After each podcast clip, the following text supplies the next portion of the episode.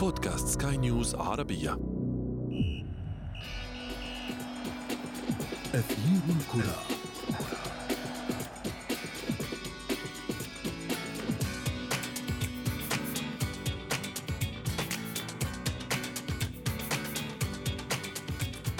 عودة منتظرة لأقوى الدوريات الأوروبية، عودة ورغم افتقادها لأحد أبرز مكوناتها الجمهور، إلا أنها تعدنا بموسم مثير ومنافسين كثر ومدربين خبراء ونجوم جدد، رغم مغادرة العديد من أيقوناته إلى دوريات أخرى. البريمير ليج يحمل في موسمه الجديد توقعات لأرقام قياسية، فمن سيملك الانطلاقة الأقوى ومن سيتعثر في بدايته؟ نجيبكم في حلقة اليوم من أثير الكرة، معي أنا شذى حداد، والبداية من العناوين. توقعات بموسم ملتهب في إنجلترا، ورائحة الشوق للألقاب تفوح من لندن. نجوم تخلوا عن بريق البريمير ليج وآخرون ينضمون إليه بطموحات متباينة. وفي فقرة ما لا تعرفونه عن كرة القدم، نكشف لكم كيف ستخرج العداوة التاريخية من جحورها بين ليدز ومان يونايتد.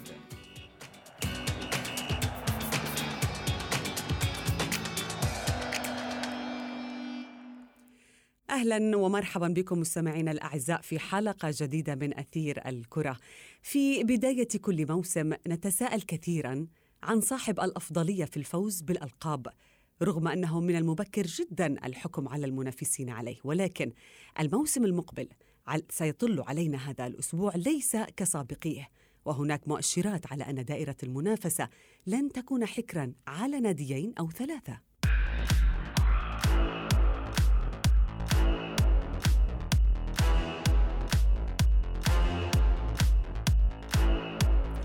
ونظراً مستمعينا لزخم الأحداث التي سبقت هذا الموسم وعودة عدد من الأندية الكبيرة من سباتها الطويل، ماذا نتوقع من أحداث هذا الموسم؟ وكيف استعدت الأندية الإنجليزية لهذا الموسم الذي لم يسترح فيه الجميع بسبب الأزمة الصحية العالمية؟ التفاصيل في تقرير الزميل محمد عبد السلام. لقاء جديد يعدكم به البريمير ليج، بريق من الإثارة يفوح من كل الملاعب المنتشرة في كل أرجاء إنجلترا، بعد أن اختلفت المنافسة في الربع الأخير من الموسم المنصرم، فعبر أكثر من فريق عن رغبته في إثبات هويته بين كبار القارة العجوز. وإذا ما بدأنا من رأس الهرم، فيصعب التشكيك في قدرات ليفربول على تكرار إنجازه برفع كأس الدوري الإنجليزي الممتاز مجدداً، بعدما حقق عدداً ضخماً من الانتصارات وتوج باللقب بفارق كبير عن أقرب منافسيه مانشستر سيتي. لكن التاريخ لا يشفع للريدز، ففي العقد الأخير من الزمن لم يسبق لأي فريق إنجليزي أن توج بلقب الدوري مرتين متتاليتين سوى السيتيزنز، الذي حقق هذا الإنجاز بين عامي 2017-2019. وإذا كان الفارق الذي تركه ليفربول بينه وبين الوصيف السيتي وصل إلى 18 نقطة، هو فارق أسطوري، فماذا عن الرقم الذي ابتعد به فريق يورجن كلوب عن صاحبي المركزين الثالث والرابع مانشستر سيتي وتشيلسي، والذي وصل إلى 33 نقطة؟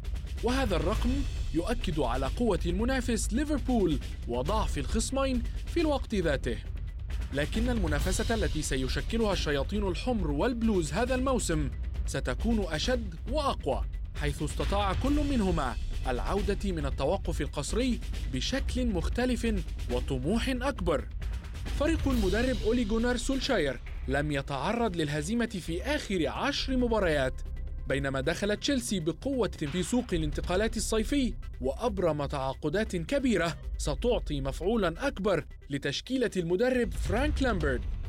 ويتوقع الكثير من النقاد والمحللين أن تفوح رائحة الحنين إلى الألقاب من لندن، وأن ينعش أرسنال ذاكرة جماهيره بالزمن الجميل، حيث بدأ الفريق بالتعافي بقيادة مدربه ولاعبه السابق ميكيل أرتيتا، واستطاع النادي اللندني من العودة إلى زمن الألقاب عن طريق التتويج بلقب كأس الاتحاد الإنجليزي والدرع الخيرية. أما فريق توتنهام الغائب عن منصات التتويج في إنجلترا منذ عام 2008، فيسعى بقيادة مدربه البرتغالي جوزي مورينهو للعام الثاني على التوالي لاستكمال مشروع بناء نادي السبيرز بعدما أنهى الموسم الماضي في المركز السادس. العديد من الأمور التي يترقبها عشاق الدوري الأقوى في العالم، ورغم أنه سينطلق بصمت وبغياب الجماهير، إلا أنه سيحمل في طياته العديد من المفاجآت الكبيرة مع عودة واحد من أبرز أنديته بعد 16 عاماً من الغياب، وهو فريق ليدز يونايتد بقيادة مدربه الأرجنتيني الخبير مارسيلو بيلسا.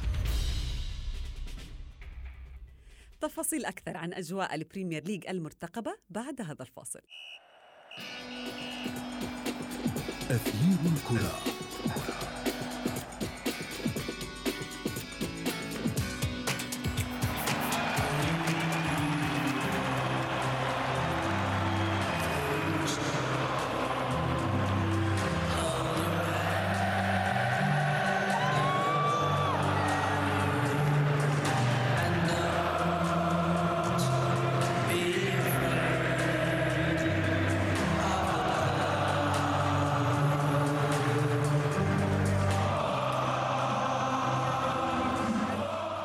مرحبا بكم سمعنا الكرام في أثير الكرة. سيشهد الدوري الإنجليزي الممتاز العديد من الأمور بلا شك، ولكن هذه الأمور لم يكون حاضرا فيها مجموعة من النجوم الذين غادروا بريق البريمير ليج إلى أندية أو دوريات أخرى، كما سيغيب أيضا الجمهور حتى الأول من أكتوبر المقبل بحسب طبعا تصريحات السلطات البريطانية، وهناك العديد من الأمور الأخرى بانتظارنا في هذا الموسم المرتقب.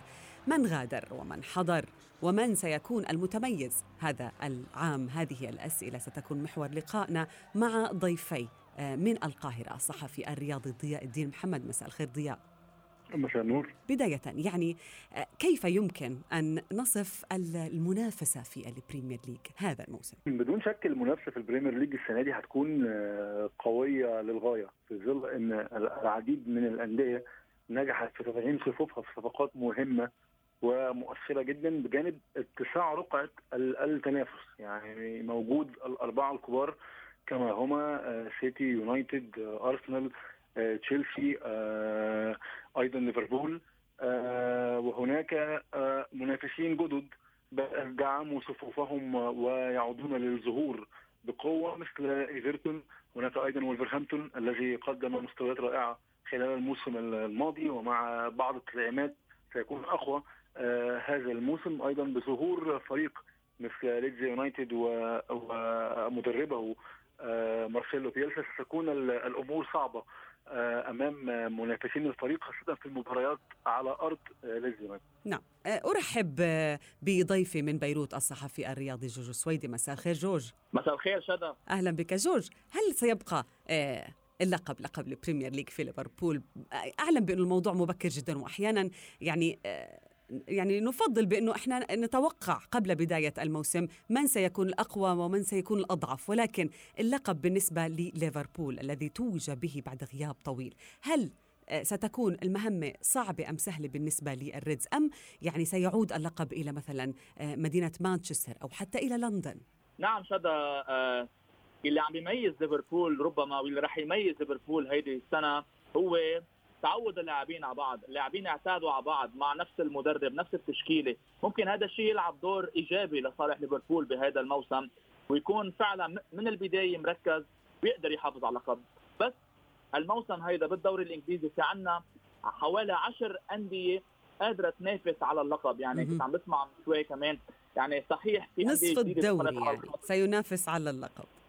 يعني عنا ليفربول، سيتي، تشيلسي، يونايتد، أرسنال، توتنهام، إيفرتون، ليستر، ليدز يونايتد، وولفرهامبتون. 10 أندية فعلا جهزت حالها قادرة تنافس، عندها نجوم كتار. إذا بنطلع نجوم الدوري الألماني صاروا بالدوري الإنجليزي، أبرز نجوم الدوري الإسباني صاروا بالدوري الإنجليزي. يعني فعلا رح نشوف موسم تاريخي، بتصور رح يكون من أجمل مواسم البريمير ليج موسم 2020-2021. نعم ضياء، يعني أيضا هناك زخم في جانب المدربين، هناك مدربين كثر يعني خبرة العمالقة أو المحنكين سيكونون حاضرين في البريمير ليج. بدون شك وجودهم هيضيف قوة كبيرة جدا للدوري الإنجليزي، خاصة إن هم الأسماء تعتادت على اللعب والمنافسة في الدوري الإنجليزي. عندنا مدربين بقى لهم أكثر من موسمين ثلاثة في الدوري الإنجليزي. عندنا كارلو أنشيلوتي اعتاد على أجواء الدوري الإنجليزي من الموسم اللي فات. مارسيلو بيلسا ظهر ويظل مارسيلو بيلسا قوة تدريبية عظمى وإضافة كبيرة للبريمير ليج مع ليدز يونايتد. من أحد المدربين الأقوياء، يعني إذا قمنا بوضع قائمة من أقوى 10 مدربين في العالم سيكون هو بدون شك في النصف الأمامي منها، فوجوده بدون شك سيجعل المباريات أكثر إثارة، وسيكون أنا أتوقع أن يكون ليدز يونايتد منافسا صعبا للغاية الموسم، خاصة في المباريات التي تقام على ملعبه، في ظل أن ملعب ليدز يونايتد من الملاعب الصعبة في إنجلترا يمتاز بأنه ملعب ضيق المساحة، المطاردات قريبة من الملعب، فإذا عادت الجماهير ستكون عنصر قوة وعنصر يزيد من صعوبة مواجهة اليونايتد على ملعبه.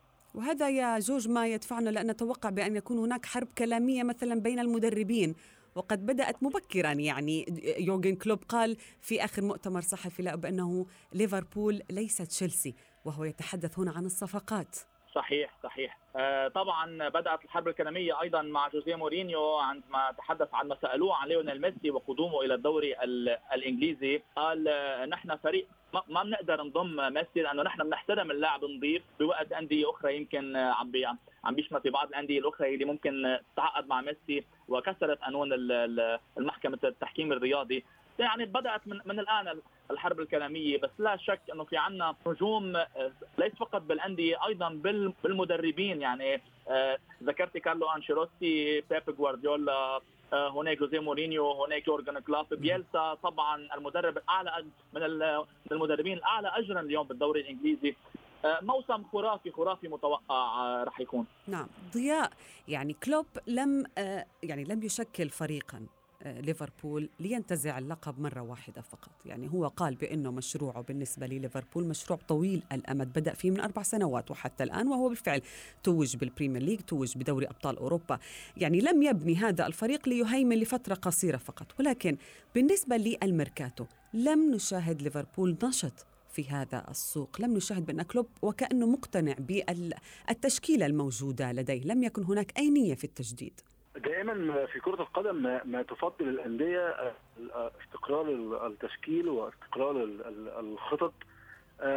كما قال زميلي، ليفربول بالطبع عنده مجموعة من اللعيبة التي اندمجت سويا والتي باتت تفهم بعضها البعض بمنتهى السهولة. الأندية الكبيرة لما بتعمل ميركاتو قوي في موسم من المواسم بيكون طبيعي جدا أن الموسم اللي بعديه التدعيمات في أضيق الحدود. ولكن هل هذا معناه أن ليفربول ليس في حاجة إلى تدعيمات؟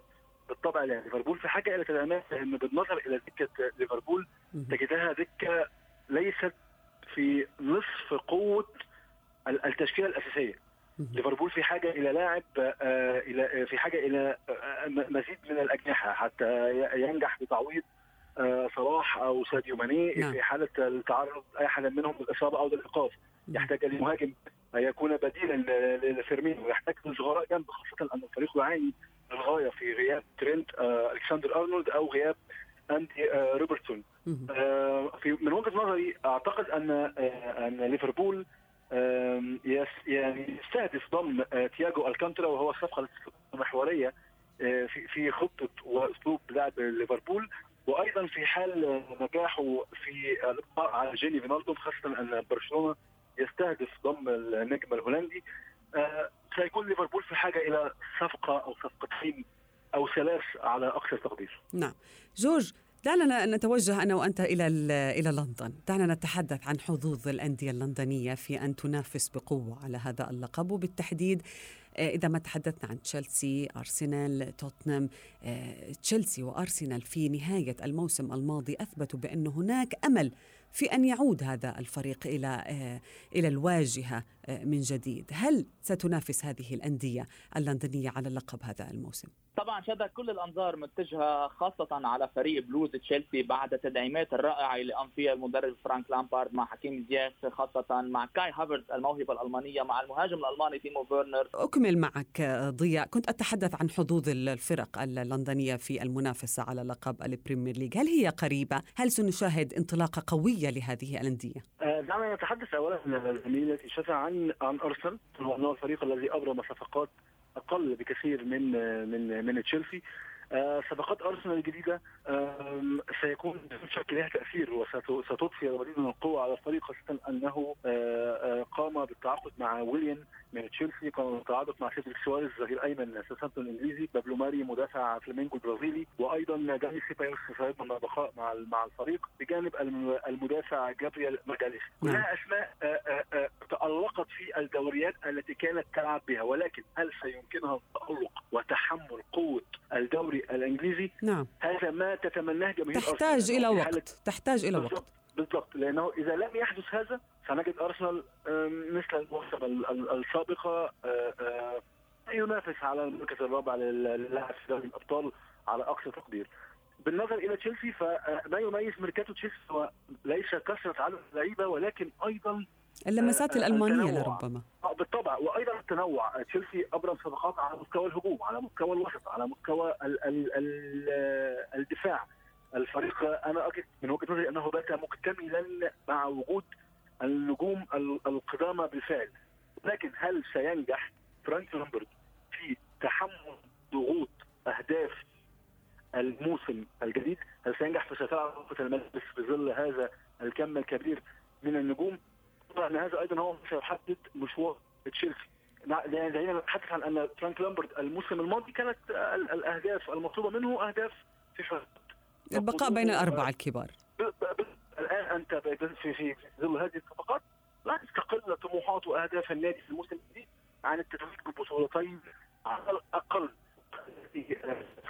نعم جورج، يعني هناك أيضا العين تتجه صوب الصاعدين الجدد إلى الدوري، يعني مثلا ليدز يونايتد شاهدنا ب 2016 ما قدمه ليستر سيتي يعني وتوج باللقب. هل ممكن أن نشاهد تكرار لهذا الإنجاز؟ هل الصاعدين سيكون لهم بريق أيضا في البريمير ليج؟ يعني صراحة شذا من الصعب جدا أن نشوف ربما من أول موسم له بعد العودة ليستر سيتي أو عفوا نادي ليدز يونايتد عم بينافس على لقب البريمير ليج. لا شك عنده مدرب كبير، عنده لاعبين طموحين، واستقدم بعض الانتدابات خاصة من ألمانيا مع روبن كورك، لاعب ألماني شاب موهوب، لاعب دولي، وغيرهم من الأسماء. لكن صراحة صعب شوي، لأنه ليستر سيتي كان عنده نجوم، يعني كان عنده كانتي الفرنسي، كان عنده رياض محرز النجم الجزائري الكبير، كان عنده جيمي هاردي اللي مستمر مع النادي وجدد عقده، وبقية النجوم بالفريق. يعني صراحة كان ليستر فريق ممتاز. إذا نظرنا إلى وضع فريق ليدز بهذا الموسم ربما يكون بالمركز الخامس سادس سابع أو توب 10، لكن صراحة أرى من الصعوبة أن ينافس ليدز أو يكون بالتوب 4 بالموسم المقبل. لكن لا شك رح يقدم لمسة حلوة كثير، رح يقدم مفاجآت، ولربما يا ضياء مفاجآت ممكن أنها تكون أمام مانشستر يونايتد مثلا. هل سيكون ليدز الفريق الذي لطالما أرعب مان يونايتد في مواجهاته المباشرة؟ ضياء هل تسمعني؟ طيب أوجه حديثي وسؤالي هذا إلى جورج. جورج، هل تتوقع أن يشكل ليدز مثلا تهديدا لمانشستر يونايتد هذا الموسم؟ والجميع يترقب هذه المواجهات لأنها عادت بعد غياب 16 عام عن هذا الموسم، عن هذا الفريق. شادة الدوري الإنجليزي معروف بدوري المفاجآت، ولها السبب هو الدوري الأجمل بعالم كرة القدم. لا شك أنه فريق ليدز قادر يفوز ليس فقط على مان يونايتد، قادر يخطف نقاط من السيتي ومن ليفربول ومن تشيلسي ومن غيرها من الأندية. لكن مثل ما ذكرت سابقا أن ينافس من الصعب. لكن طبعا فريق مان يونايتد هذا الموسم، وبحال سمعنا أيضا أنه عاد بملاحقة النجم الإنجليزي جايدن سانشو لاعب فريق بروسيا دورتموند، في حال ضم جايدن سانشو إلى فريقه المدرب سولشاير راح يكون فريق يونايتد من أقوى الفرق بالموسم المقبل المنافسة مع برونو فرنانديز، مع بول بوغبا، وأيضا مع اللاعب الجديد الهولندي فان دي بيك. صار عنده خط وسط ممتاز، خط هجوم مع النجم الصاعد جرينوود بوجود أيضا ماركوس راشفورد وأنتوني مارسيال. فريق رائع جدا راح يكون فريق مان يونايتد على عكس السنوات السابقة، وهذا ما يعني لمسناه بالتحديد بعد فترة التوقف القسري، الانسجام الكبير الذي حققه سولشاير مع مانشستر يونايتد. شكرا جزيلا لكما ضيفي من القاهرة، ضياء الدين محمد وأيضا جورج السويدي من بيروت، شكرا لكما.